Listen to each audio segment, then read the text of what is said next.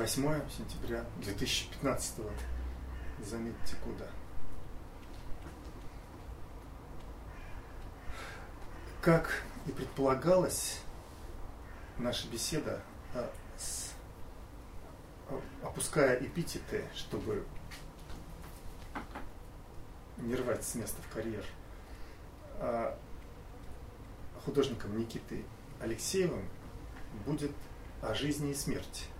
Так получилось, что он родился еще при жизни Сталина, и согласно некоторой декларации, а, которой я хотел бы, чтобы дальнейшее развитие событий не соответствовало, а, обещался умереть при Путине.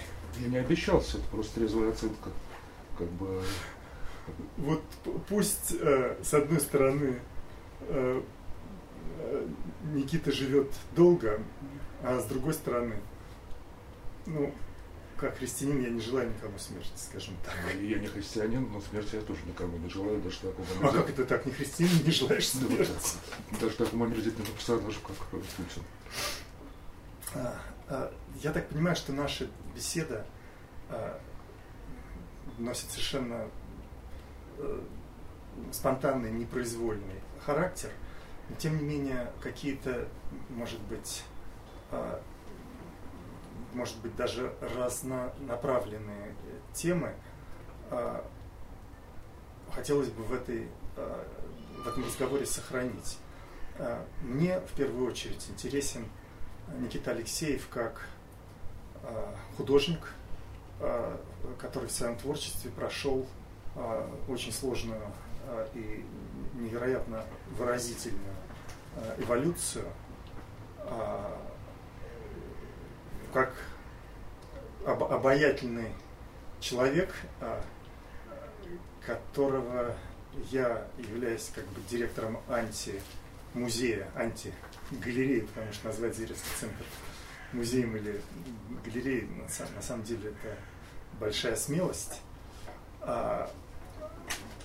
А, а с другой стороны, чтобы не потерять нить, а, постольку, поскольку в нашем разговоре участвует музей устной истории, то, по-видимому, мне придется задавать какие-то вопросы, связанные с э, биографией, э, весьма нетривиальной. Что мне нетривиально? Ну, роди, родился при Сталине. На самом деле, ну, в общем, много не, не каждый родившийся при Сталине долетел до середины Днепра. Ну, привет вообще. Слава богу, большинство моих коллег, которые родились даже там лет по 20 раньше, чем я, Живы. Ну, очень хорошо. Ну, наверное, живы, конечно же. Дай Бог здоровья. Но, в общем-то, не все. А, а, поэтому а, разговор можно может быть, начать с того, что Никита просто, да, удобно было? Да, конечно. А, рассказать о том, как ты почувствовал, что ты художник. А, это очень важный отправной момент а, в, в любой а, творческой судьбе. Ну, понимаешь, мне очень повезло в этом смысле, потому что моя мама э, близко дружила э, с Дмитрием Краснопевцевым. так что он для меня просто был дядя Дима, я его звал. Я его знал с самого раннего детства, на меня огромное впечатление произвели. Сперва даже не его работы, хотя я его считаю очень сильным художником. Маленький художник, но очень сильный. А его эта знаменитая комната, где вот был этот э, его театр для себя. Откуда он не выходил 20 лет? Ну, это неправда. Которую, надо сказать, воссоздал, потому что он сперва жил на Остоженке uh-huh. в коммуналке, а потом э, получил квартирку где-то в Черемушках. И он просто там, насколько было возможно, создал вот эту вот комнату на Остоженке. Вот. Как вы с ним познакомились? А мама моя просто с ним дружила. Ага. Так что я как-то с детства попал в этот круг. То есть это середина 70-х? Нет, когда еще раньше. 50-х. 50 боже мой. Ты совсем ребенок. Ага, ну да, да, да. Вот. Так что я просто совсем ребенком попал как-то в этот круг. То есть я в детстве знал Рабина, всех вот этих художников. Вот. И потом были какие-то просто наклонности, видимо, к рисованию. Мне это всегда нравилось, хотя как бы я не очень талантлив в этом смысле, и как рисовальщик, и как живописец. Действительно так, просто может быть я свое неумение каким-то образом компенсирую просто, ну вот использую как раз свое неумение. И тут, кстати, интересная история про Краснодемцева, который, в отличие от меня, был блестящим рисовальщиком, но потом как чуть не целенаправленно разучился. И он, когда он сидел без денег в свое время совершенно, и его друг, такой художник Ярослав Манухин, пытался его пристроить в какую-то контору, которая делала э, афиши для советских фильмов. Ну, то есть для умеющего рисовать человека, как бы левой ногой ну, можно да. сделать. Выяснилось, что Дима абсолютно не способен был это сделать. И Манухину просто пришлось самому все это рисовать. Такая забавная история. Ну, вот. ну Зверева твоего вот героя знал тоже достаточно хорошо еще в детстве. Его, надо сказать, в отличие от Костоперцева, большим художником все-таки не считаю. Хотя ранее работа его сильная. Ну, тут я готов поспорить. Он в какой-то момент просто перестал контролировать качество и брал количество. Ну да. А вы же были э, с Кизевальтером да, да, да. Это же была прекрасная серия фотографий. Угу. И довольно, это довольно незадолго до его смерти. А, это уже какой-нибудь 85-й? Это, да, по-моему, 85-й, 86-й, даже, даже, может быть, год 84-й. Он, конечно, гениально унес такой пургу, то, что называется. Одно удовольствие слушать. Вот. А потом как-то я просто пошел учиться на художника, то, что называется, оказался в э, МСХШ. Честно, как по-другому называется, какой-то академический лицей, по-моему, что-то в этом духе откуда меня, правда, выгнали через три года. Ну, там каким-то очень хорошим учеником я не был, то есть так четверки, тройки. А выгнали просто за хулиганство. Я считаю, что слава богу, потому что МСХШ, не знаю, что там сейчас происходит, это была такая вот просто фабрика по изготовлению советских художников. И очень многие... Других-то не было. Ну да, нет, и очень многие потом просто погибли, потому что их вот выучили делать социализм какой-то мягкий. Ничего другого они просто делать не могли. А время поменялось. А время поменялось. А некоторые как-то пропали, потому что вот они поступили, например, почему-то в институт Суликовский. А если не поступил в Суликовский институт, то у них оказалось, оказывалось сломанной как полностью жизнь. Ну, в общем, я очень рад, что меня оттуда выгнали. Потом я поступил в училище 1905 года. Как из Зверев, кстати. А там очень многие учились. Там, там, Который был оттуда тоже выгнан. Там Миша Рабинский учился. Э, там очень много народу училось, вообще забавное такое было заведение. И там я познакомился с несколькими э, людьми, довольно для меня важными, скажем так, художник Андрей Абрамов, который, к сожалению, куда-то вот абсолютно пропал уже давно. Вот, но невероятно сильный, талантливый художник. А где-то работы сохранились? Работы немножко как-то сохранились, они у Монастырского есть, например. Была его выставка небольшая в э, РГГУ, вот в этом вот Талашкинском музее, который больше не существует, уже лет 10, наверное, назад. Вот последнее его появление. И в основном там были старые работы. Вот. А, да, другая очень важная для меня встреча была, это я еще когда, когда меня выгнали из МСХШ, я на полгода, просто чтобы как бы ну, не потерять сноровку, отправился в э, художественную школу на Кропоткинской. Все, ага. Вот. И там познакомился с таким Андреем Демыкиным. О, как же. Ну, я помню, это же была его выставка. Из той, из той же плеяды по этому дню. Да-да-да. Вот, я с ним очень подружился. К, к несчастью, он рано очень умер. В 89-м. Ну да, что ему 30 был там. Он года на три, по у меня старше. Угу. Вот. А Андрей, он знал просто уже тогда, скажем, Рубинштейна, Монастырского. Угу. Вот это весь круг. И я уже лет в 16, по-моему, или в 17 познакомился как раз и с Левой Рубинштейном, и с Монастырским и попал вот в это очень важное время, uh-huh. в очень важные просто обстоятельства. Uh-huh. Потому что в скорости уже и с Кабаковым познакомились, там, и с э, Иваном Чуйковым, ну, с Чуйковым попозже. 77 наверное, год. 78 Нет, может, 76 Сейчас я не помню. Сейчас уже все взрослые. Ну, Дяди Чайкову 80. Ну. Трудно поверить. Кабаков тоже бить пивоваров. Ну, Кабаков понятно. Кабаков всегда был. Ну да, Иван он всегда был таким очень молодым. Да он и сейчас, слава тебе Господи, тьфу тьфу свежий. Вот, так что я считаю, что мне просто очень повезло и в детстве, когда я вот попал просто. А э, чем занима- занималась твоя мама? Она э, специалист по чешской и польской литературе. Вот. Я уже даже не помню, каким образом она познакомилась с э, Красноперцевым. Ну там вот весь этот был круг, еще Иван Пусков такой был, художник замечательнейший. Замечательно. На Кропоткинском. Да, да, да. Как удивительно. Это все Вот, и просто мы каждое Мои лето, когда я был маленький совсем, мы проводили лето э, в уютном, это рядом с Судаком в Крыму, где бывали как раз вот и Иван Кусков, и Краснопевцев, и А это где было? Это рядом, рядом с Судаком, сейчас это уже Су- Судак а в Крыму. Так, э, такая Это деревня. не, не круг э, Бруни. Бруни они жили на другом конце города, Мгм. а уютно это ближе к Новому Свету, Ага. бывшая немколония. Дело в том, что она с 18 века была заселена э, переселенцами Мгм. немецкими, которых потом после войны, естественно, всех оттуда выкинули. Но там сохранилась кирха до сих пор, такая псевдоготическая. И кусок немецкого кладбища с э, такими тоже псевдоготическими Это, это- это не те крымские э, немцы, которых э, э, считал татарами. Да нет, которые его спасли. Нет, нет, это когда при Екатерине просто заселяли Крым, Мгм. когда греков всех оттуда выгнали. Ну да. значит, На место их поселили немножко немцы. Вот. Ну так вот, более-менее по поводу того, как я стал художником, если стал он. Ты, ты еще сомневаешься? А? Ты еще сомневаешься? Ну, у меня заниженная самооценка, надо сказать. То Вот есть- я это как-то заметил. А ты знаешь, я просто умею сравнивать.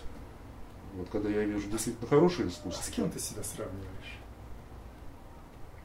Ну, ты знаешь, я как-то довольно давно уже почти потерял интерес к современному искусству. Я это понимаю. По- по- по- Кроме того, я не очень понимаю, что такое современное искусство, сколько времени оно современно. И кому оно современно.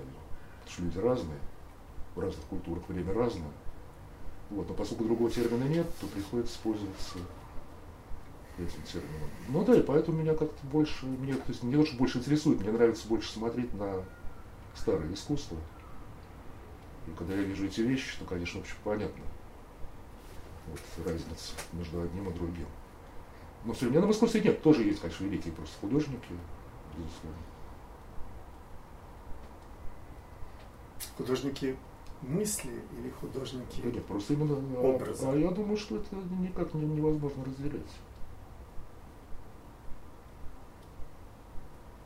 Вот, а потом, понимаешь, я как-то, может быть, это иллюзия, у меня такое ощущение, что я более-менее какую-то собственную дорогу нашел очень поздно, потому что есть художники, которые становятся собой, так скажем, лет 25 уже, а то и раньше, ну, редко. А И есть- чешут по гроб жизни. Не обязательно, нет, почему, могут развиваться очень бурно. Ну, ты начинал ведь вообще как антагонист изобразительности. Абсолютно нет, и как, как все почти э, в то время в этой А стране, в? Москве. Но это сразу позже, понимаешь, когда коллективные действия, это все-таки уже середина 70-х, когда мне было за 20. Вот. А перед этим я как те практически прошел через какой-то идиотский сюрреализм. Ну, через не- него даже Пикассо прошел. Да, ну ладно, прошу прощения, Пикассо прошел через него намного-намного-намного раньше, понимаешь? Нет. Но потом у него не, В не- 20 лет или там в ну 20... как, нет, в 20 лет у него никакого сюрреализма не было. Не было, не было. Не было. никакого сюрреализма. Ну, ну, хрен с ним, сюрреализмом. Просто вот этот вот сюр, то, что называется советский, это ужасное, конечно, явление. Вот просто глубоко провинциальное, Конечно. а, анахроничное. Но через него проходили почти все. Возвращаясь к героям. Ну, герои, конечно, безусловно, может быть, самое большое влияние на меня в молодости произвел Андрей Монастырский, который, кстати говоря, начинал то есть как поэт. И первоначально писал то, что такие вполне реалистические какие-то стихи про вампиров, про какие-то кладбища, еще чего-то. Совсем когда был молодой. Потом как-то вот органично через поэзию перешел уже к э, визуальному искусству. Постепенно. Нет, и потом было, это было просто какое-то действительно очень важное время. Ну, первая половина середины 70-х годов, когда, собственно, сформировался вот этот вот круг, который потом начали называть московским концептуализмом. Угу. Я не буду долго рассуждать, что даже рассуждать насчет того, на самом деле это концептуализм или нет. Но в школе так называется. Язык уже бессмысленно переписывать. Вот. Но просто именно тогда ведь э, сформировалась вся эта, весь этот круг, вернее несколько кругов, концентрических, либо смыкающихся. То есть Кабаков, там, Булатов, Пиаваров, Чуйков, и Янкелевский с другой стороны, Лев Рубинштейн, еще несколько литераторов. Чуть позже Сорокин появился. Вот, и тогда просто, ну, чуть позже появились, так скажем, мухоморы. Наташа Шибанова. Наташа Шибанова, она абсолютно не из этого круга. Не она из... просто была женой Коли Поняткова, который действиях. Угу.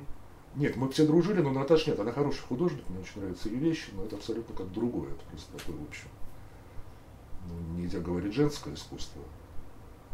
Но, естественно, к вот э, Кабаковским монастырским делам это никакого да. отношения вообще не имеет. Вот. То есть... Э... Нет, понимаешь, вот я просто немножко вернусь Дело в том, что вот эти вот конец ну, на Западе это, как всегда, было немножко раньше. Да. Потому что вот конец 60-х, начало 70-х годов там, это тоже был момент такого взрыва, когда после э, засилия абстракционизма американского, ну и французского, там немецкого части. Гиперреализм. Ну, гип, не, ну, поп, гиперреализм, да, это 60-е годы. А к концу 60-х как раз вот возник э, ну, то, что называется концептуализм в широком смысле. А в России это немножко позже, но тоже где-то... Какие-то имена назвал бы э, э, западные? Ну, понимаешь, в чем дело? Если говорить о концептуализме, вот в строгом смысле, то это, конечно, я считаю, вот настоящий концептуализм, это только Джозеф Кошут, вот эта группа Art and Language, угу. ну, там Лоренс Вайдер, несколько еще художников. Угу. Просто было несколько каких-то таких близких... А Бойся, ты, а? Бойся ты сюда не относишься? Вот мне кажется, что не совсем, просто было несколько параллельных каких-то таких э, течений, которые иногда сливались, иногда расходились. Вот, ну неважно, просто вот конец 60-х, начало 70-х годов на Западе и середина, начало 70-х, середина 70-х э, в Москве были очень важными, безусловно. И мне просто повезло, что я попал как раз э, молодым в нужное время в нужный круг.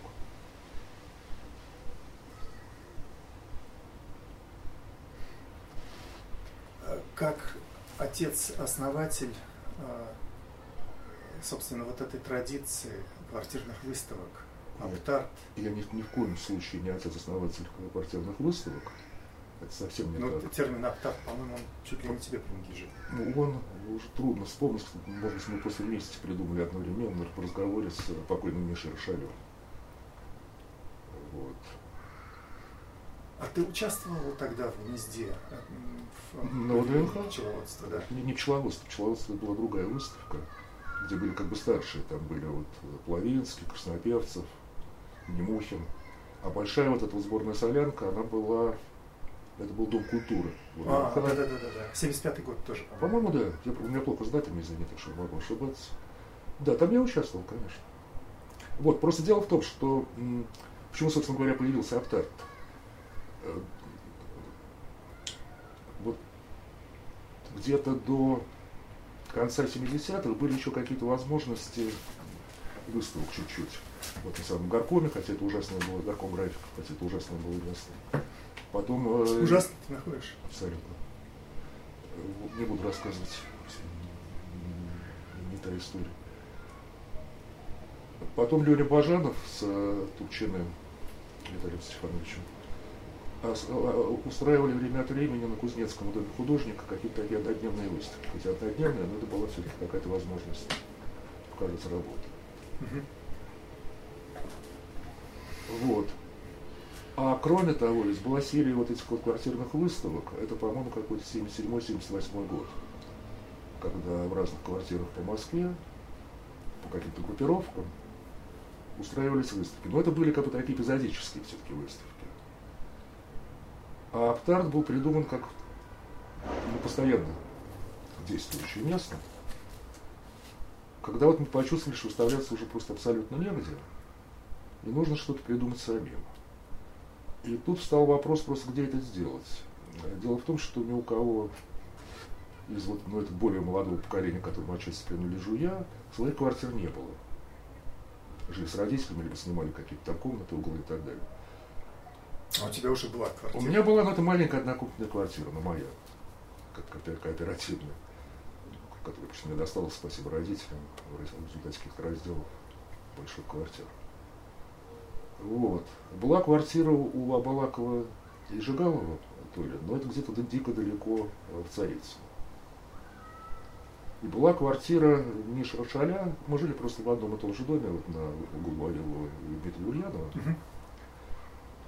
Но та, э, она была квартира его родителей, родители жили на даче, но все равно как бы вот она была не своя, плюс еще там была ценнейшая коллекция икон э, его отца библиотека, ну, то есть как-то не то.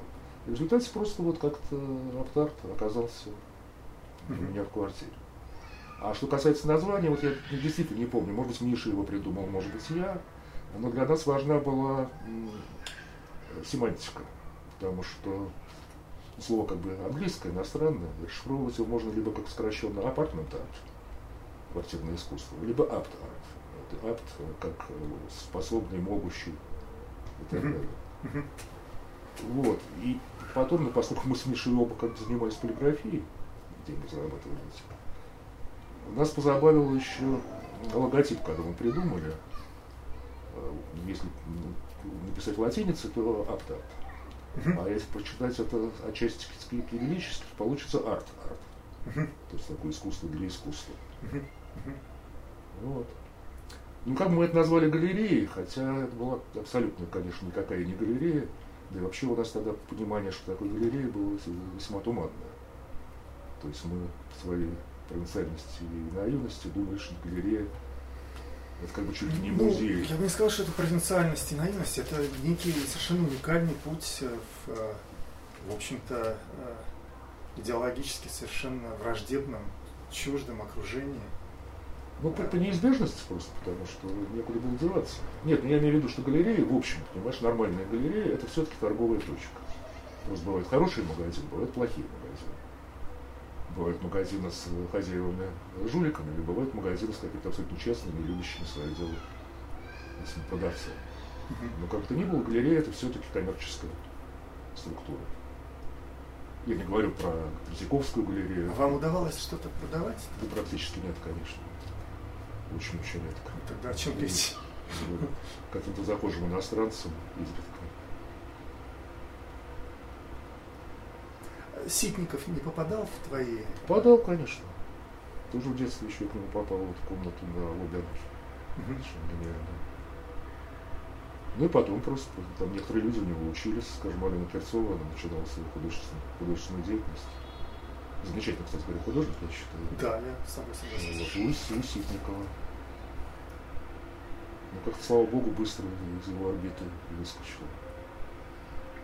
Он доминировал. Ну, ну, ну, все эти ситниковцы, они в результате рисовали какие-то такие светящиеся пузыри. Понятно. Ситников был... Девайс-то был гениальный персонаж просто, да. как персонаж.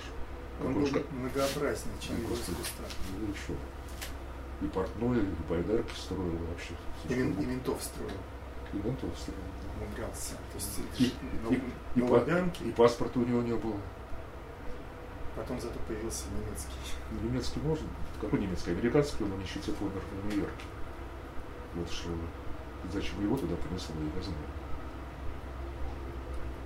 Прям в нищете, в нищете? Абсолютно. Его чуть ли, чуть ли не нашли где-то в какой-то коморке, а ездил на укрыться, как я слышал. Это боже, боже, я, я таких подробностей не знаю. Так, может быть, это уже какие-то домыслы. А так-то он был, ну, нельзя, нельзя сказать, что, что богатым человеком. У него же была фантастическая коллекция икон. В Москве, в Москве он был фантастический. Нет, его отпустили вообще за границу, когда он отдал половину своей коллекции или целиком э, музею Рублева. А, часть коллекции его я видел подаренную э, Романову Михайлову. Ну это может быть, но ну, чуть не половина Кстати, коллекции. Не, не был с ним знаком? Нет, нет, нет. Это на Рылеева, как раз место нет, я не был. дислокации Зверева. Нет. С... Ну вот, но чуть-чуть не половина коллекции музея Рублева, ну вот в Андрониковом монастыре. Да, да, да. Я не знаю, кстати говоря, музей там остался или вымер? Остался. Остался, да? Конечно. Слава богу, что не вымер. Вот, это коллекция Ситникова. Вот, а паспорта у него не было, потому что у него уже была первая группа шизофрении, инвалидности. И он был под опекой своей сестры, что ли, то есть у него как бы даже гражданского состояния не было. Значит, я даже такие подробности Да, да, да.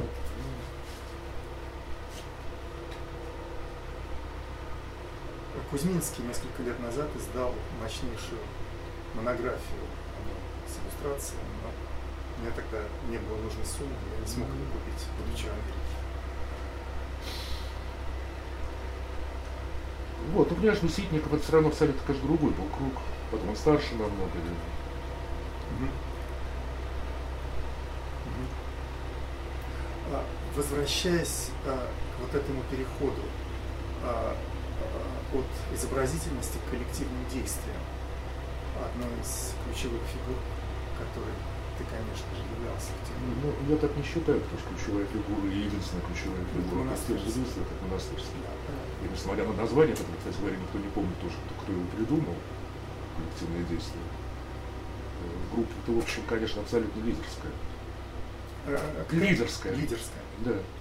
Ну, просто большинство вообще акций придумано Андреем, конечно.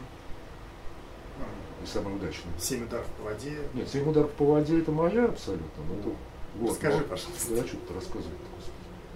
Но она как бы введена в корпус вот этот вот коллективных акций, коллективных действий, но в качестве такого дополнения. Это она входит в, в прогулки за город? А я не помню даже. По-моему, как в качестве такого дополнения приложения входит. Мгм. Нет, ну это мы были в Крыму в конце апреля с друзьями. В том числе с Гугой Пазилайтом. Море холодное еще было, купаться нельзя, заняться неизвестно чем. Сидели просто на берегу, кто-то книжку читал, кто-то в песке ковырялся. Вот. А я от скуки просто пошел ходить по берегу, нашел какую-то палку. Решил, значит, искусством немножко позаниматься. Попросил Гогу сфотографировать, как я семь раз по воде ударил.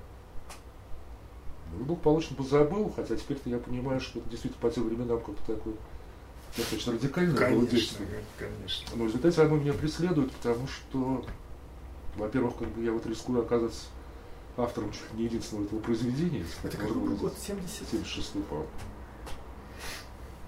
А во-вторых, ко мне уже обращаются иногда какие-то кураторы искусствоведы, чтобы я в разных обстоятельствах это воспроизвел снова. Что как, как бы невозможно. Ну почему, как бы, я просто своей палкой, с которой хожу, вот два назад такой есть в Турции городок Чанаккале, где была небольшая биеннале.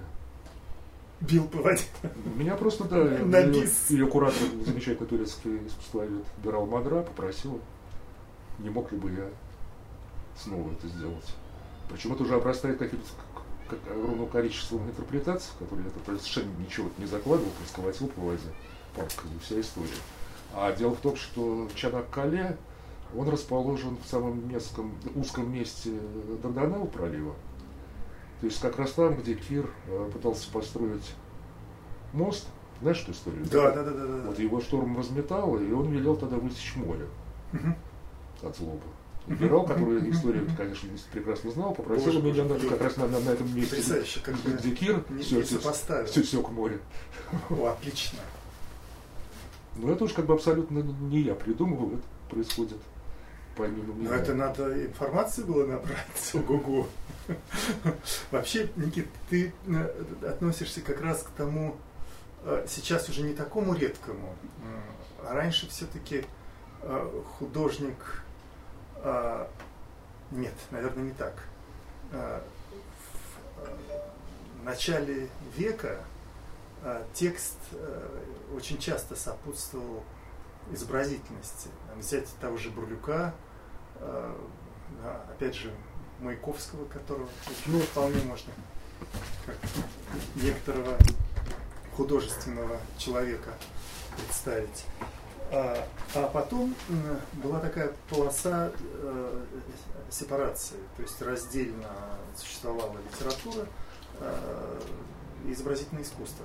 Вот в тебе э, очень много текста, и текста э, изрядно с литературной точки зрения составленного. Твои эссе, в общем, шедевры. А, недаром ты несколько лет, если я не путаю, возглавлял а, отдел в журнале «Иностранец», в газете. Курьезная была газета абсолютно. Ну, курьезная, но ты знаешь, я, когда мне попадались там твои материалы, я читал их с большим удовольствием. Ну, не знаю, Алексей, я к этому серьезно никогда не относился. А Это... мастерство не кепка.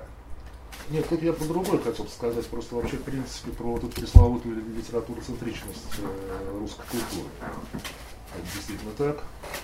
Я уж не знаю, к счастью или к несчастью, но у нас, в общем-то, изобразительное искусство всегда было в таком более скудном положении, чем литература.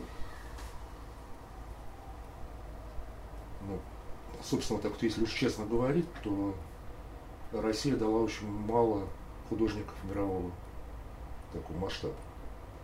Тут, собственно говоря, только, пожалуй, в начале века. Этой проблемой а, как-то всерьез озабочен, а, если вспомнить фейсбучные публикации Юра Альберт, он утверждает, что Россия в этом смысле миру практически ничего не дала. Ну, если так вот по гамбургскому счету, то, что называется, только авангард, потому что, ну, скажем, наши передвижники, они очень сильные художники. Как-то я попал однажды в Италию, в какой-то музей, где было полно э, таких же вот социально озабоченных художников того же времени итальянских. Или что-то похожее было, скажем, в Австрии, в Германии, во Франции. И по сравнению с нашими, они какие-то все чуть такие слащавые и слюнявые. А всякие наши крамские там, перовы и так далее, это что-то такое земляное, корявое, жутковатое. Но все равно это, конечно, в общем, ну, нельзя сказать, что это мировой уровень, абсолютно мировой уровень. И даже, я не знаю, там, блин, Серов, который великолепный художник, у него очень много аналогов э, по всему миру. Ну да, во Франции в основном. Во Франции, почему? Не только, в общем, в Англии, просто они у нас меньше известны. Вот. А наш авангард, конечно, феноменальное такое явление. И тут уж долго можно рассуждать, почему он закончился. Я-то думаю, что он закончился, потому что он сам себя исчерпал. И даже без большевиков бы случилось бы то же самое. Но линия была прервана, это правда. Вот, а литература, тем не менее, у нас вот, э, все-таки сильное постоянно. Я уж не говорю про Пушкина, который такой явно что всемирный гений. Ну и дальше, дальше, дальше. А, я, наверное, перескакиваю э, и перемешиваю периоды твоего творчества. А, собственно говоря, они у меня некоторую а, так, такую линию все равно не встают. Так вот я про, про это тебе говорю как раз, что это ключ. Да, конечно. Что меня, как действительно болтало довольно сильно какую-то такую более-менее непрямую дорогу, я, похоже, вышел тут, в общем, только, ну, может быть, лет 10-15 назад. А есть ощущение, что выхожу один на дорогу? Ну, именно что один. Во-первых, э, это явно уже такой как бы финальный забег. А во-вторых, э, я действительно как-то стал очень одиноко жить, одиноко работать. То есть мне, для меня главное просто, чтобы из чего моя жизнь состоит. Это вот из, из дома в мастерскую, потом из мастерской домой. И так каждый день. Ну, кроме каких-то поездок куда-то. Но где я все равно стараюсь работать. Твои вот эти лирические миниатюры бесконечно прекрасны. Вот эта езда с таксистами. А, ну, это, понимаешь, вот такая... Заход в магазин «Передвижник», в котором ну, я жил. Да? 50 лет назад. Доме, да? да, там была булочная. Ну, в этом передвижнике. Нет, ну это ты знаешь, это просто скорее как бы, ну, может, может быть даже просто графомания. А улица называлась Пятая Тверская Имская. Ну да. а скорее вся вот эта фейсбучная дурь, это такая, знаешь, психотерапия. Нет, Никита, я твоих материалов жду всегда. И ну, ты знаешь, мне кажется, меня... что это близко в филиппском смысле к стихотворениям в прозе. Надеюсь, не так. Ты знаешь, меня несколько раз спрашивали, не хочу ли я, не думаю ли я это издать книжкой. Да, я понимаю. Это ни в коем случае, потому что в противном случае я бы никогда не, не, не стал писать это в Facebook. Поменяется жанр. Нет, для меня чем Facebook важен? Что это такое абсолютное болото, куда исчезает все и бесследно. Хотя, по идее, по идее это можно выудить. И не скажи. Нет, это можно выудить, но надеюсь, что никто этим заниматься Там есть не такая будет. функция «близкие друзья», сразу понимаешь, кто, что и так далее. Надеюсь, что никто этого никогда делать не будет. Ну, это называется «не тебе судить». Вот, понимаешь, я никак не хочу себя сравнивать с такими гениальными писателями, очень важными для меня, как такой японец Канко Хоси, автор записок от скуки, и столь же великолепный корейский поэт э, Пусун Ли. Вот. И Кенко Хоси, когда попал в Апал, он же был довольно высокопоставленным чиновником, его не то сослали, не то сам он куда-то отправился в Булуш.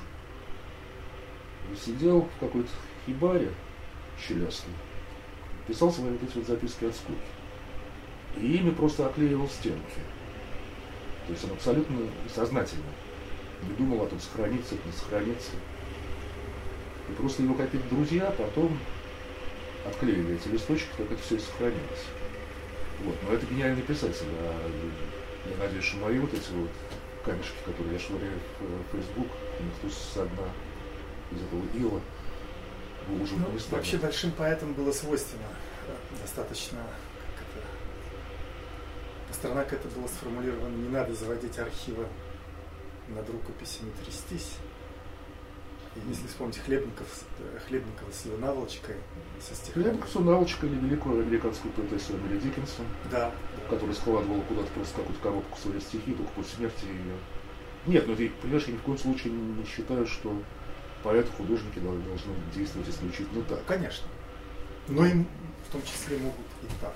Ну, да. Просто, ну, понимаешь, для меня вот очень важна это, я ни в коем случае не буддист никакой, вот это вот дзенское понимание и бессмысленности такой пустоты существования для меня действительно очень ценно. И главное, конечно, не замусоривать действительность.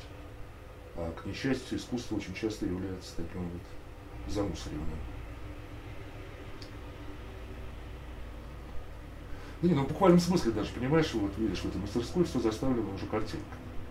Их запросто можно было бы не делать. Они только пространство занимают. А, Тут другой знаешь, фактор, так... что, что я как-то отчасти они продаются, я благодаря этому живу. И ты знаешь, так может сказать любой художник. Если я исчезну, то в мире ничего не изменится. Абсолютно. Нет, ну я, ты знаешь... Но далеко не каждый это говорит. И все-таки а, мое ощущение а, и представление о мировом художественном процессе, мы до сих пор, конечно же, в некотором отрыве. Причем я бы его не назвал а, провинциальным, я бы его назвал а, обусловленным а, временем и местом. Вот ты знаешь, это очень странная вещь, мы как перешли на другую тему, которая мне тоже очень интересна, потому что ну, вообще-то важнейший период, важнейший такой шок, конечно, очень для меня плодотворный, это была моя такая, ну, не совсем эмиграция, когда Расскажи, я... кстати, ты же, если я не ошибаюсь, даже французский гражданин. Ну да. Спасибо Французской Республике. Par adoption, то есть я такой приемыш. Республика, республика меня усыновила. Это конец 80-х, когда ты уехал? Я в среди, ну, в 87-м я уехал. А вот вернулся как так более-менее в Москву в 93-м, потому что были иллюзии, что в стране все наконец-то будет нормально. Вот, я, но я не про это даже, а про то, что когда мы жили здесь, вот 70-80-е годы, нельзя говорить, что совсем информации не было. Какая-то она доходила. Вот, то, что творилось э, на Западе. Но эта информация была абсолютно неадекватная, потому что это были либо какие-то дорогущие монографии про современных знаменитых художников, как бы кто-то привозил в подарок кого-то, либо совершенно случайно привозимые, опять же, номера журналов по искусству. Мгм. Типа Art in America, там, я не знаю. То есть коммерческих журналов. э, И там публиковалось э, то, что уже проходило массу фильтров и рыночных, и вот этих вот кураторских, и искусствоведческих и так далее. То есть живая среда была оторвана. от- Нет, то есть до нас доходили, в общем, такие сливки, понимаешь? Все-таки. Лучшее, что тогда делалось на Западе. А вот об этом круге а, флаксус или флюксус, как его называют? Ну да, конечно, мы знали, в общем. Вот. Но для меня был шок, когда я оказался в Париже, ну и потом вообще в Америке никогда я не был, э, в Европе, когда я увидел, что современное западное искусство на 95% такое же дерьмо, как э, вот советское искусство. Ну, Для просто- многих это был шок. Про- про- Просто в жанровом отношении это другое, но Мгм. в принципе это абсолютно то же самое. И, конечно, мы были чудовищными профессионалами, э, провинциалами тогда. Я это понял, вот когда оказавшись на Западе. Потому что мы не то что боготворили Запад, но думали, что вот там-то там настоящие художники, там настоящие галереи. А оказалось, что ну, 95%, как всегда и везде, это полное фуфло. Вот. Но меня немножко удивляет э, сейчас провинциализм более молодого поколения, потому что, казалось бы, сейчас информация, в общем-то, пока открыта. Можно ездить, и есть Ну, собственно, многие-то и- интернет, и и многие но при этом все равно сохраняется эта парадоксальная какая-то смесь мании величия и комплекса неполноценности, которая всегда была присуща. Это две стороны одной медали. Ну да, да, да. Это не то мы как бы всех просто сейчас в бараний рук согнем, не то. Ну, ты знаешь, мне в голову пришла эта, замечательная иллюстрация этого дела. Это я еще до того, как э, Крым захватили, называют как хочешь. Я был буквально за полгода до того в Севастополе у друзей. И в магазинах, где-то в маршрутках слышал одну и ту же такую страшилку. Что значит, вот, скоро сюда придет американский флот. Эти самые негритосы в белых ботинках всех наших баб перетрахивают, а наши мужики им будут эти ботинки чистить. То есть вот какой-то такой город воинской славы, при этом почему тут непременно какие-то америкосы придут и всех баб перетрахают. Действительно, вот это вот удивительная какая черта здешней культуры, что с одной стороны мы самое главное, а с другой стороны почему-то вот мы ну, просто говно какое-то в результате. А вот нет нормального понимания, что вообще русская культура это один из, одна из областей всемирной культуры. Может быть, не самая важная, не самая сейчас как бы весомая, но очень достойная.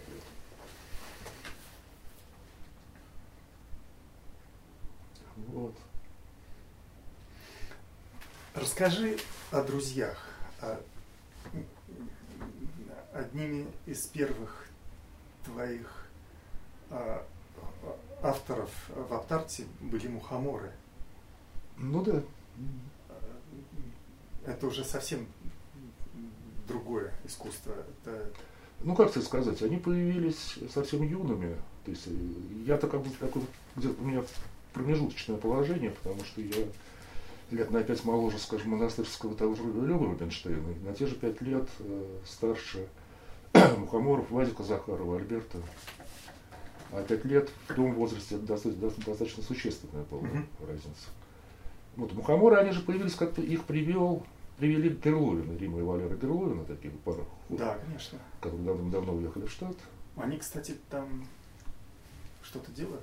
Ну что-то делают, ну как Очень значительная была ведь пара. В свое время, да, конечно. Вот, я не помню даже, ну, где-то это уже зафиксировано, где они их нашли, Мухоморов. Вот, ну, в общем, они как-то вот привели, была совершенно гениальная история. Это есть такой э, Олег Чачко, Александр Чачко. Надо сказать, очень важный человек вот в истории здешнего искусства, здешней культуры. То есть он вообще-то врач, он сейчас давно живет в Израиле. Он врач, но очень интересовавшийся всегда литературой, искусством человек. И у него была огромная э, комната в коммуналке на э, Морозейке, где каждую неделю собирались такие, ну, это семинаром это громко назвать, просто такие полудружеские Это не в той же арке, где у Аркаши Насонова. это я не знаю, где Аркаш Насонов, понятия не имею. Та- та- Там теперь вообще вот это вот ведомство по борьбе с наркоманией. Огромный этот э, билдинг стоит. Ну да, Ну, В Старосадском переулке. понятно. А, нет, это немножко другое место. Вот, и у Алика собирались такие как бы семинары, где что-то обсуждали, куда, куда сходились всякие люди, там и Кабаков, и Гройс, и многие-многие другие, угу. Булатов, и Всеволод Некрасов.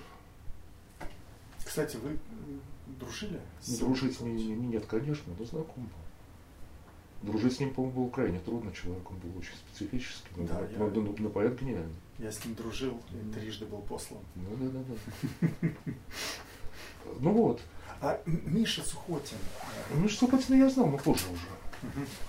Ну вот, и однажды у Чачка устроили вечер мухоморов. И эти ребята туда пришли, значит, совершенно юнцы. И они, как бы себя тогда даже еще не осознавали, в общем, художниками. Просто как-то вот, ну, развлекаясь от всей души. И они, значит, там устроили какой-то вечер памяти поручика Ржевского с такими скобрезными стихами и картинками. А сидел там весь Тариапак. И Гройс, и да, да, да. Монастырский, и Кабаков. И знаете, какое такое недоумение после этого? Что это вообще такое нам показали? И тут Илья Иосифович, значит, как, как всегда, сморчил такой, знаешь, у него улыбочка, как печеное яблоко. По-моему, это гениально. Вот. Значит, буквофоры такие просто были опродированы. они получили да, да, путевку да. в жизни от Ильи Иосифовича. Понятно. Вот, а дальше как постепенно тоже они попали в орбиту Андрея Монастырского в какой-то степени. Вот, но дальше что вообще... Смотри, какая важная фигура, монастырский. Безусловно. Тимирой, Нет, а дальше уже очень было смешно, что Костя Звездочетов до сих пор иногда начинает говорить, что в его тяжелой жизни вообще виноват я. Потому что это я его назначил художником. Тогда, когда он хотел быть артистом. А вообще он поэт, ну, правда, как никто стихов его с 80-х годов, по-моему, не видел. Ну, зато он их читает время от времени. Вот. А художником он стал, а это грех вообще для православного человека быть художником, поэтому, значит, его грехах виноват тут я. Ну, это ладно, это как Костя Звездочетов.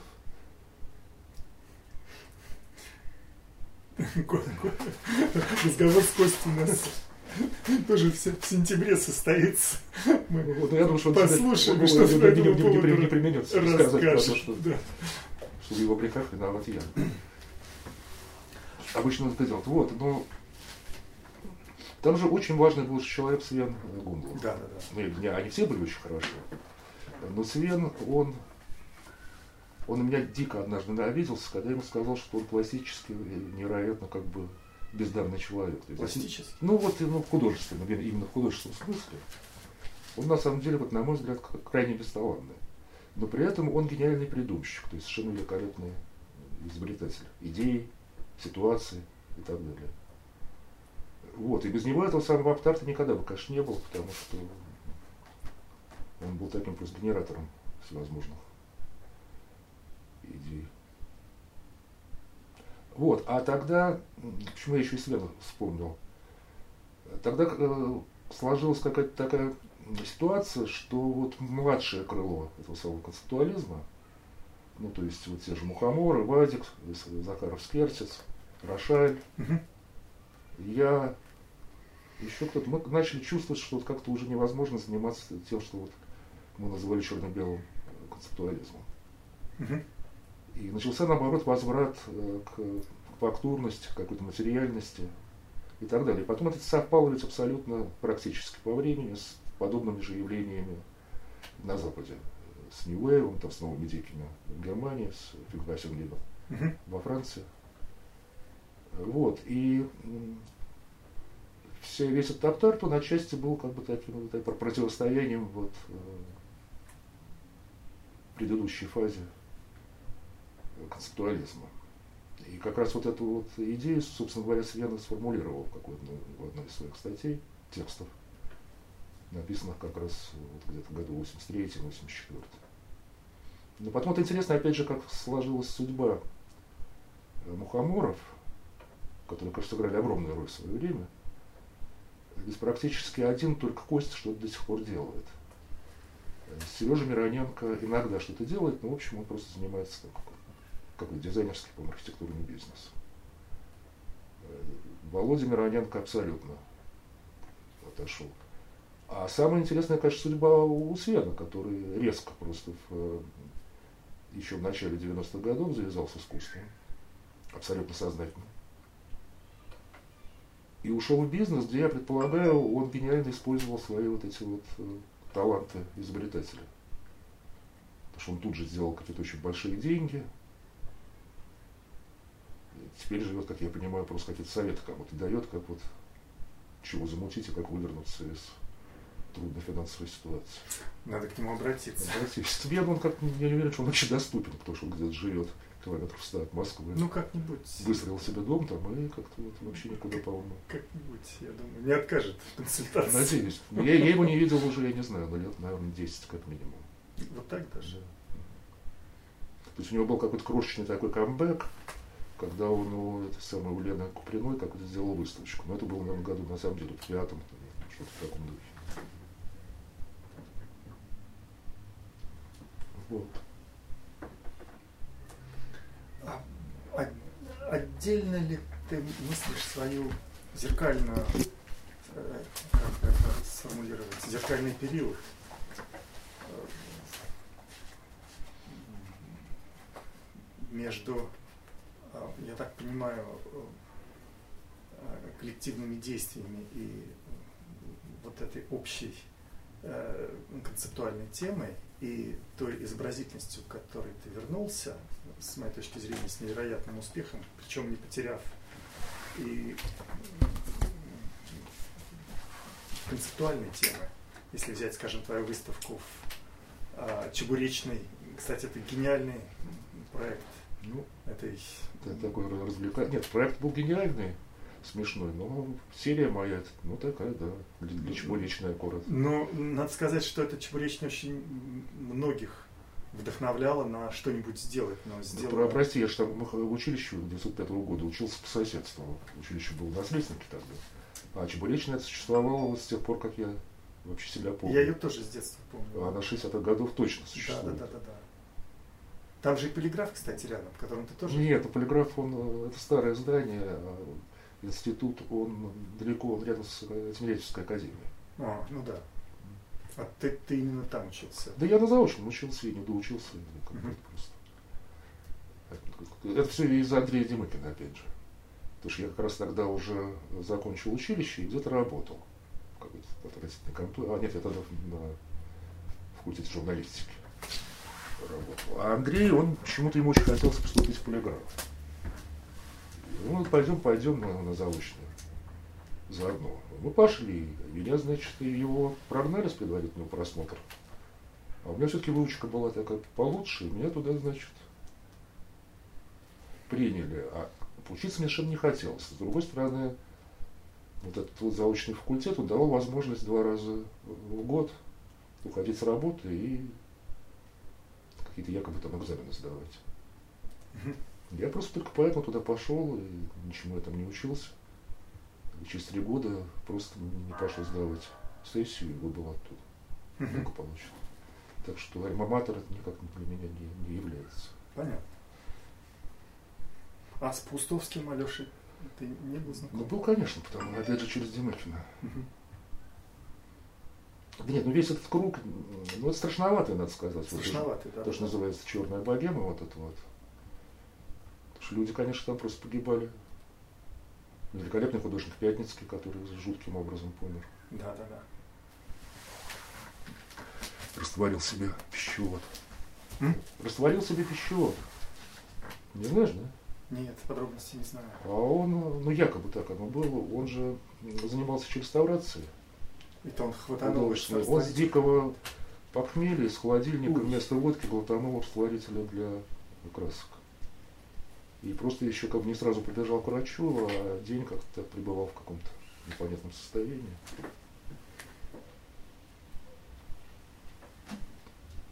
Да и с Пустовским там тоже непонятная история, что это было. М? С Пустовским тоже непонятная история, что это было. С Пустовским, да, да. Самоубийство. Групповое причем. Да не то овердоз, не то. М? Не то овердоз. Никто Ну да. не. Золотой укол вроде бы как. Вот, ну это как счастье все-таки, вот я чуть-чуть к, этой- к этой компании прикоснулся, слава богу, не очень плотно. Ну, Вообще художником быть как-то необыкновенно трудно. Ну ты знаешь, вот смотри, в отличие, скажем, вот от питерских художников, которые действительно до какого-то времени почти все работали какими-то кочегарами, там, сторожами и так далее. вот этот вот круг, к которому я принадлежу, ну, как бы концептуально, как uh-huh. якобы, мы же все жили, в общем, достаточно благополучно, потому что практически все работали по издательствам. Это давало возможность зарабатывать вполне приличные деньги. То есть тот же Кабаков, он делал две детские книжки в год, и на них э, очень даже хорошо жил. Я зарабатывал куда меньше. Вот. Но однажды мне попортил, это абсолютно был шальной заказ, когда, значит, на меня свалилось Антигона Софокл подарочное издание, которое надо было очень быстро сделать, а все уважавшие себя художники, там, скажем, Майя Митулич, еще кто-то отказались, заявив, что, что, с ума сошли, чтобы Антигон за, время, да? за три месяца сделать. Вот. А я как бы радостный. Никогда не относился так серьезно к себе, как к книжному художнику, и что-то такое сварганил. Ну, приемлемое. Вот. А получил я, между прочим, за это около, за два месяца работы, или три, я не помню, около 4 тысяч рублей, что тогда значило практически однокомнатная квартира, как я понимаю. Ну да, трехлетняя зарплата инженера. Вот. Так что наша жизнь вот этого круга была несколько другая, и она все-таки была ну, не то чтобы буржуазная, конечно, но она такая все-таки интеллигентская какая-то, интеллектуальная была в большей степени кто-то там выпивал, ну, чтобы какое-то такое повальное пьянство и безобразие, в общем, такого все-таки не было. Хотя в, в Автарте это началось. Потому что кроме того, что там какие-то выставки делались, там же стоял дом Карамы, дым коромыслом просто чудовищно. А, и сам я в этом участвовал, но мне же, кроме всего прочего, еще жить там надо было. Ну да. Что потом что? разгрести все, убрать. Ну, потом там э, график был такой, в общем, что, значит, недели две-три выставка, потом месяц передышки, потом опять. Там же по территориальному признаку был еще Митя Кантор поблизости. Да? Он в том же доме жил, да, там же Никола Овчинников жил. Да, да, да. То есть да, мы да, тогда да, подружились. Рашай там жил, там же жила мама э, Комара Виталика. То есть это у вас такой оказался ну да, это же дом, э, я там оказался случайно. Круг на районе. А этот вообще дом Академии наук, поэтому да, да, там, поэтому Рошаль, его угу. отец же был очень крупный археолог. А кстати, Там Георг, Георг, Георг слов о, о своем отце. Ну, отец, я как-то с ним мало всегда общался, так что мне про него трудно что-то сказать, особенно. Вот. Что они с мамой разошлись, когда мне было лет, по-моему, 10. Что на меня довольно мало повлиял. Нет, ну он же Ларис международник, такой ну, сам понимаешь, что если он еще 70-е годы работал в Англии, потом в Америке долго, издавал там в Америке журнал Soviet Life. Это как на паритетных началах, позже был журнал Америка. Который, да, да, да, конечно. Вот, а наши издавали там это Soviet Life. Он был главным редактором. Вот. Потом как-то быстро, значит, перестройку поменялся. Потом уехал в Америку, потому что моя сводная сестра, его дочь второго брака, она как-то очень успешно там сделала карьеру.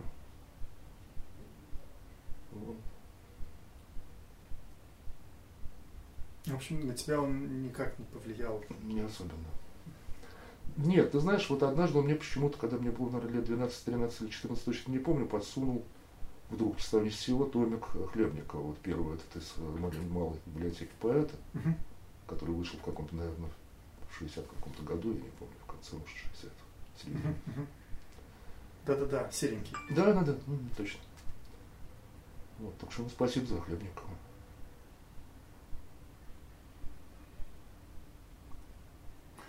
Я упомянул... Он до сих пор пытался, не до сих пор, а несколько лет назад, он безуспешно пытался, кстати, продать очень хорошие картины э, Зверева. Ты мне даже как-то говорил. Да, да, да, но сейчас не знаю, чем это кончилось, по-моему, как-то решил, что заработает миллионы на этом, но... А папа жив, уже помнишь? А вот ты знаешь, не знаю. Ну, вот так даже. Да. Но он 28-го года рождения, так что если я жив, то уже станет писать.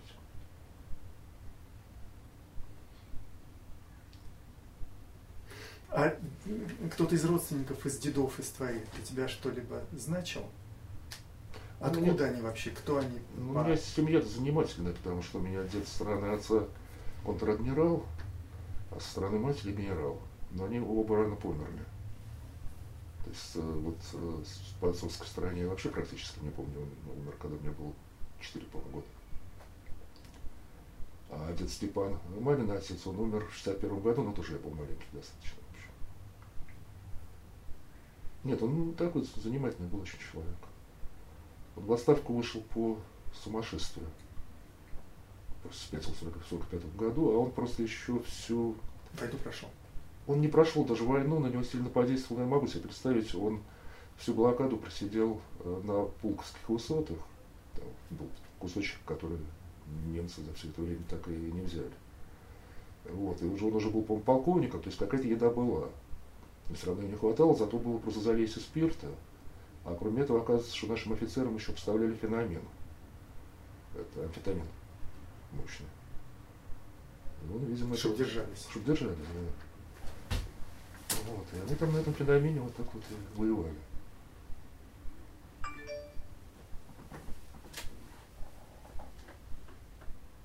А насчет каких-то еще пращуров, ну, может, это какая-то легенда, якобы, значит, все мы художественные таланты от какого-то двоюродного прадеда, который был богомаз, но потом оказался в Сибири, потому что начал деньги рисовать.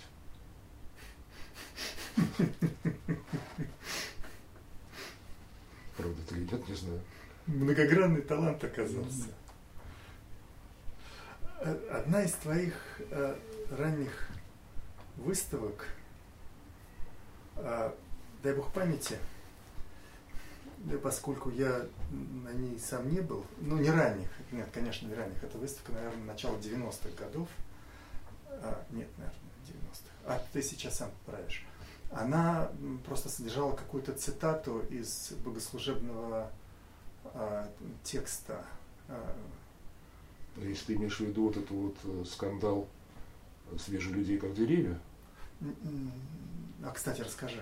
Да не хочу я даже про это рассказывать потому что неприятное очень впечатление. Правда, не хочу.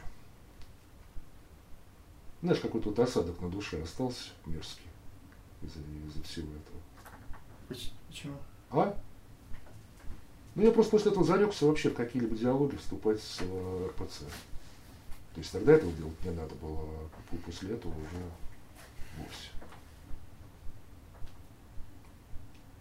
А так я даже не помню, какие еще у меня были религиозные термины.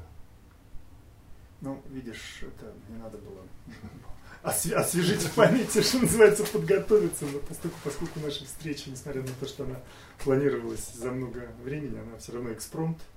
Я сейчас... Нет, ну что касается всякой религиозной тематики, понимаешь, в чем дело? Я, если считаю, что богословие действительно мать всех наук. Ну, а в том смысле, что это просто верующий, неверующий совершенно не важно. Не только христианское богословие, любое. Вот. Просто это великолепный такой механизм для умственных упражнений. И вот, пожалуй, нет никакой другой гуманитарной дисциплины, где настолько все отточено, отработано и замысловато. Ну, есть разночтения. Очень много зависит от конфессии. От... Ну, я, так я говорю, что я, я, я, я не, не говорю только о православной или только христианской, христианской теологии. Угу. То же самое касается и всякой и буддийской, и мусульманской и так далее. Да и языческой тоже просто. Сейчас об этом как-то меньше думают, но там же тоже все очень непросто. А к какой, какой-то определенной конфессии ты себя не относишь?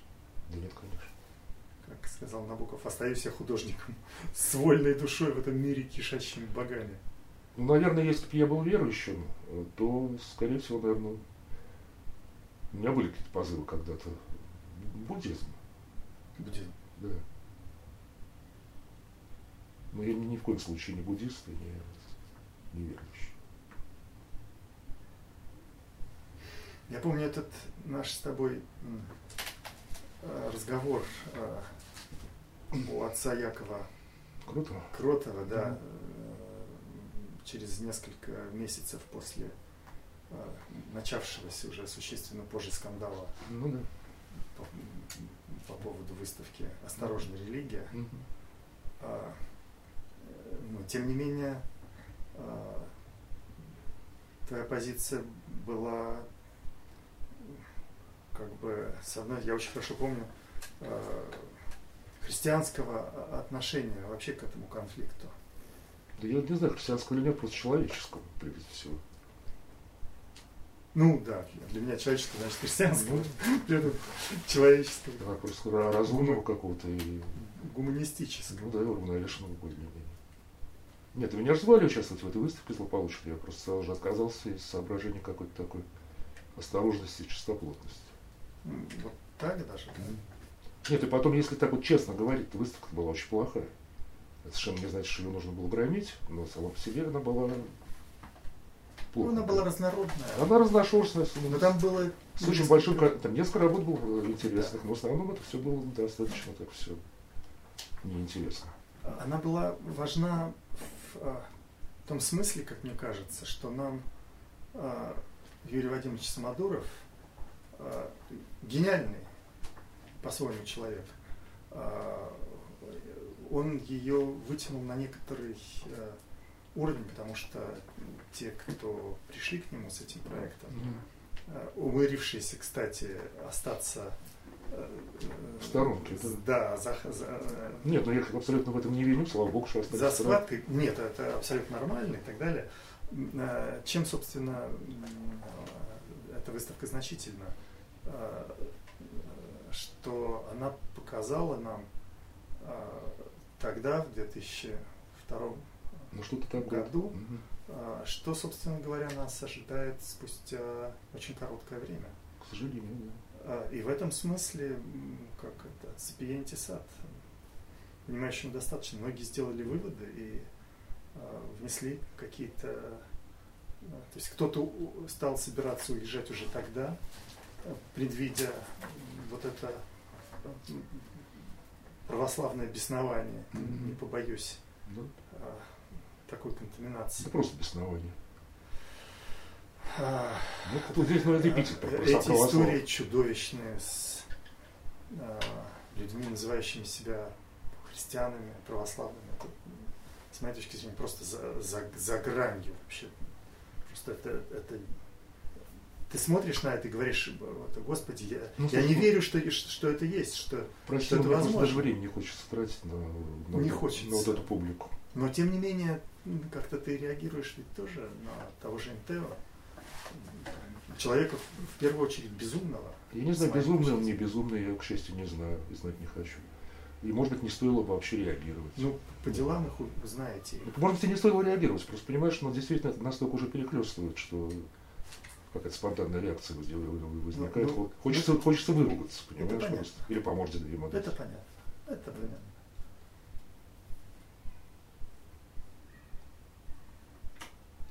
Вот, ну, про это на самом деле совершенно неохота говорить. А, я коснулся темы зеркальной твоей серии. В смысле, Я- работать с зеркалами? Да, 15-17 назад у тебя Да была я просто, нет, ну я просто время от времени их делаю, хотя давно И уже сейчас не, тоже? Нет, давно уже не делал. Ну просто зеркало само по себе интересная штука. За этим стоит какая-то философская бездна. Да нет никакой бездны, просто зеркало и зеркало. Ты знаешь, я как-то все больше и больше стараюсь прийти к чисто таким визуальным, а вернее сказать, даже оптическим вещам. Ну, скажем, вот эта вот серия с этими исчеза- исчезающими пейзажами, на которых практически ничего не- нельзя разглядеть. На них же можно что-то разглядеть, только если идеально поставленный свет. Мгм. Белый, без пятен и так далее. Это Вейсберговская. Нет, у Вейсберга у него все это, господи, Вейсберг там мучился на каждой картине по году. Я эти делаю за один день. Просто как бы вот несколько слоев одним разведенным колером. И все. Вот, но для меня э, что важно, что свет всегда разный, и просто состояние воздуха разное. То есть все это воспринимается в разных условиях абсолютно по-разному, плюс какие-то тени падают, еще что-то. То же самое отчасти с зеркалами, да. Но зеркала не я придумал, собственно говоря, их делали уже некоторые художники до меня. Ну, Не новость. Ван Эйк, Нет, я имею в виду зеркала именно просто Как не изображение зеркала, а сами зеркала. По-моему, первый начал делать э, Микеланджело пистолет. тоже. Какой-то итальянец еще в 60-е годы. Мгм. Да нет, в основном я сейчас просто рисую, вот, закрашиваю поверхность. о филологической своей а, способности. Скажи несколько слов. А какие у меня филологические способности, понял? А, Читая твои посты в Фейсбуке, понимаешь, насколько ты интересуешься а, языками и Ну, ты знаешь, вот я- генезисом. Ну, нет, я просто как-то вот в юности, я, у меня были две мысли, стать художником либо филологом. Но филолога из меня точно уж не вышло. А тот факт, что я худо-бедно, там, не знаю, читаю на нескольких языках и говорю на двух-трех, это, по-моему, кстати, нормально вообще, как бы, по идее. Помимо французского, английский, немецкий, Нет, немецкий я совсем не знаю. итальянский. Ну, итальянский я плохо читаю, не читаю, не говорю совсем. Ну, Польский, там, какие-то славянские языки, это совсем не трудно. Уже и греческий почти Нет, греческий освоил. нет. Нет, нет, в коем случае. Знаешь, такое выражение английское есть, is Greek for me. Is Greek for me. Ну, то есть, как вот у нас это, ну, китайская грамота. А, а живешь по преимуществу, так получается, а, ощущением а, здесь или там? Находишься, по-моему, нет, нет, ну как, я здесь, в общем, больше время. больше все-таки Конечно, конечно. Куда-то уезжаю иногда. Да нет, я здесь живу, работаю, там я какой-то какой-то привязан, хотя, наверное, мог бы жить где угодно, в общем, все равно уже. Была бы мастерская, было бы на что жить.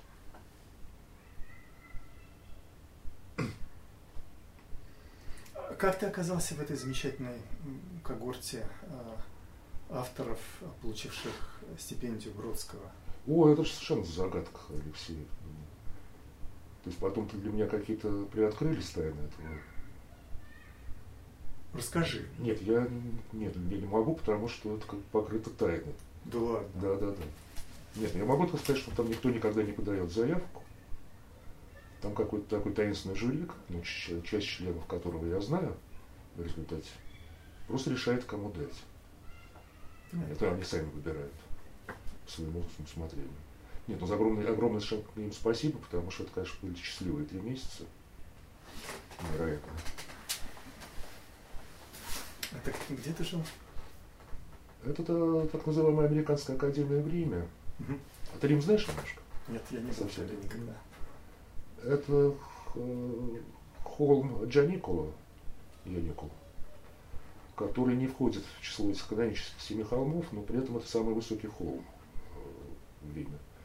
И на самой верхушке этого холма находится здание вот этой американской академии, которая существует с э, конца по-моему, 19 века. Это целый комплекс, э, там огромная такая псевдоренессансная вилла, еще несколько зданий. Вот, и моя мастерская жилье находились на самом верхнем этаже. Я когда туда приехал поздно ночью, а потом с утра просто выглянул в окно и обомлел, потому что оттуда открывалась панорама. Ни на одной открытке даже такой красоты я не видел, потому, просто от Ватикана до э, терм то есть вот так на 180 градусов. Вот, великолепная была мастерская, абсолютно какая-то такая спокойная, чудесная атмосфера. И потом просто очень важно, что когда три месяца ты сидишь в городе, то ты уже не совсем турист, а как начинаешь вживаться в его ткань. Ну, я просто с утра работал, а потом второй половине дня спускался в город и бродил там до вечера. Э, Твоя фигура, э, твоя личная э, история и твое нынешнее расположение вот в этой весьма условной, потому что никто не знает, как это будет выглядеть даже через 10 лет, не говоря уж через 50. э, тем не менее, вот это расположение в этой иерархии ценностей, мне кажется, чрезвычайно важным. То есть а, Никита Алексеев, конечно же, мне интересен как человек, как личность, как филолог, несмотря на то, что ты так относишься э, к другой стороне своего творчества. Но, конечно, ты бесконечно интересен э, как мыслящий образами, э, имеющим, имеющими совершенно э, конкретное визуальное воплощение художник. Ты рассказал о очень важным для меня, мне показалось, узнать, что твоим в каком-то смысле крестным отцом оказался Краснопевцев. Mm. Я его тоже бесконечно люблю, и я бы никогда вас не сопоставил, не зная о вот этой вашей э, соотнесенности. Но сейчас я вижу, как он каким-то образом проступает даже. Безусловно, Алексей, твоих... потому что я не знаю, конечно, он на меня непосредственно повлиял, но раньше я ну, как бы прямо его не цитировал. А в последнее время я делаю иногда работы, которые вот, просто вот, вот. сразу же, конечно, вот, вот, вот. Э, Слушай, для, это для, для, для тех, кто знает, знает Краснопенцев, сразу же понятно, откуда уши растут. Я его тоже давно знаю, ну, соответственно, не так давно, как ты, уже он был совершенно состоявшимся мэтром э, со второй половины 70-х. Угу. Его работы, откуда, собственно, мое представление о, о другом искусстве. Э, это выставки э, в э, правкоме на Малогрузинской. Ну да. И там он, конечно, был звездой. Ну, потому что он действительно хороший художник, хотя заметь, что он, конечно, вот я его назвал маленьким художником, кроме того прочего, сейчас я вспомнил, что когда он умер, я для какой-то газеты, не помню, это не для коммерсанта или для независимых, независимых, написал мне некролог, который назывался «Маленький большой художник». Он действительно вот маленький художник. То есть его никак нельзя, он никогда и не будет, и хорошо это таким вот супер. Но он художник одной темы? Он художник одной темы, одинокий художник. Такой на самом деле анахроничный, но как бы делал те вещи, которые он делал в 60-70-е годы на мировом, в мировом контексте, конечно, это было очень старомодно как-то и ну, Маранди, да, вот Маранди это делал за 50 лет mm-hmm. до того, хотя это разные совершенно художники действительности, mm-hmm. чисто, чисто, чисто внешне искусство. Вот. Но я очень ценю таких художников. И здесь вот я не хочу впадать в самомнение, понимаешь, вот ты упомянул слово иерархия. К несчастью или к счастью, потому что ну, это, в общем, история искусства, всегда какая-то иерархия выстраивается. Но вот заметь, что ну, вроде да, кто-то ко мне относится с уважением, с каким-то интересом, но я э, абсолютно не вхожу вот в обойму таких репрезентативных как бы, художников из России. То есть меня не зовут на какие-то биеннале большие, там, на какие-то большие такие вот важные выставки. Ну, твои работы участвовали в Венецианской биеннале? Нет, абсолютно нет. Это участвовало просто в качестве соавтора коллективных действий. Это в 70-е годы? Нет. А, ну это вообще не считается от Венецианской биеннале. Почему? Ну, потому что это не было в официальной программе Венецианской биеннале. Это отдельное было маленькое мероприятие, то, что называется параллельный вот эти проекты. Угу. Нет, я как бы числился вот на позапрошлой биеннале, где я монастырский был. Да, Просто в качестве как бы одного из участников. Э, да, Поляков там же. Да, да, да. Вот. И меня как когда-то э, раньше это даже расстраивало, отчасти злило, что вот меня не зовут на большие какие-то мероприятия. Вот. Сейчас я абсолютно по этому поводу успокоился. И мне даже как-то удобнее и уютнее позиция вот такого вот одинокого художника в сторонке, потому что я вообще ну, вот, психофизически не способен ходить строем. И делать карьеру какую-то. Да потом просто уже в 62 года делать карьеру, согласись, как довольно глупо. Ну, на самом деле уже многое сделано. Да нет, это вот ты сказал, неизвестно, что будет через 10 лет. Да вот мне вообще все равно честно признаться, что будет. через 10 лет с моими работами, это как бы уже тогда будет ни, ни, ни горячо, ни холодно. Совершенно точно. Ну да ладно. Абсолютно. После смерти? Ну, ты так... У Бога путей много. Ну, вот здесь опять же не будем переходить на... Не будем. На личность переходить не будем. Да. Скажи, кто тебе интересен из современных художников? Из, может быть, совсем молодых, если ты... А я, ты знаешь, я тебе говорю, что я почти полностью потерял интерес к современному искусству, и сейчас мало кого вообще знаю. То есть я хожу на какие-то выставки, А могу... кого-то хотелось бы так назвать, отметить? Э, Посмотреть, скажем. Интересно, например... Молодых не знаю даже.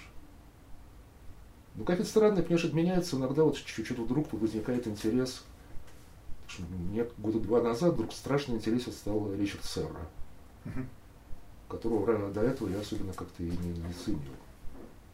А теперь понял, что он э, гениальный скульптор. Мгм. Вот. А так я, честное слово, не знаю даже. Ну, среди наших я хожу на какие-то выставки, но признаться, что что-то такое вот меня действительно...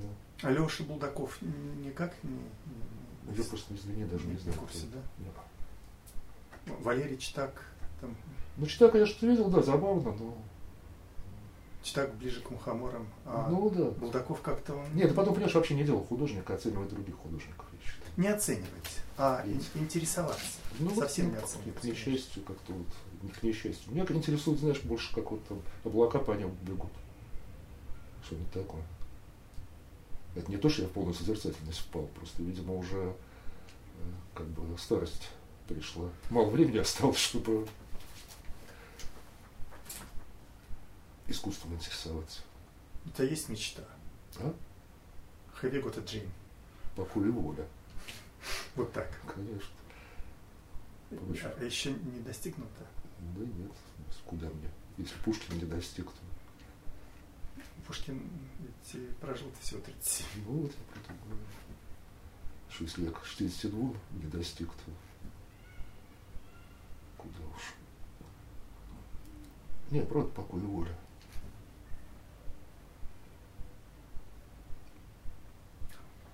Мне кажется, такое красивое, логически Это даже, даже слишком, я бы сказал. завершение нашей беседы.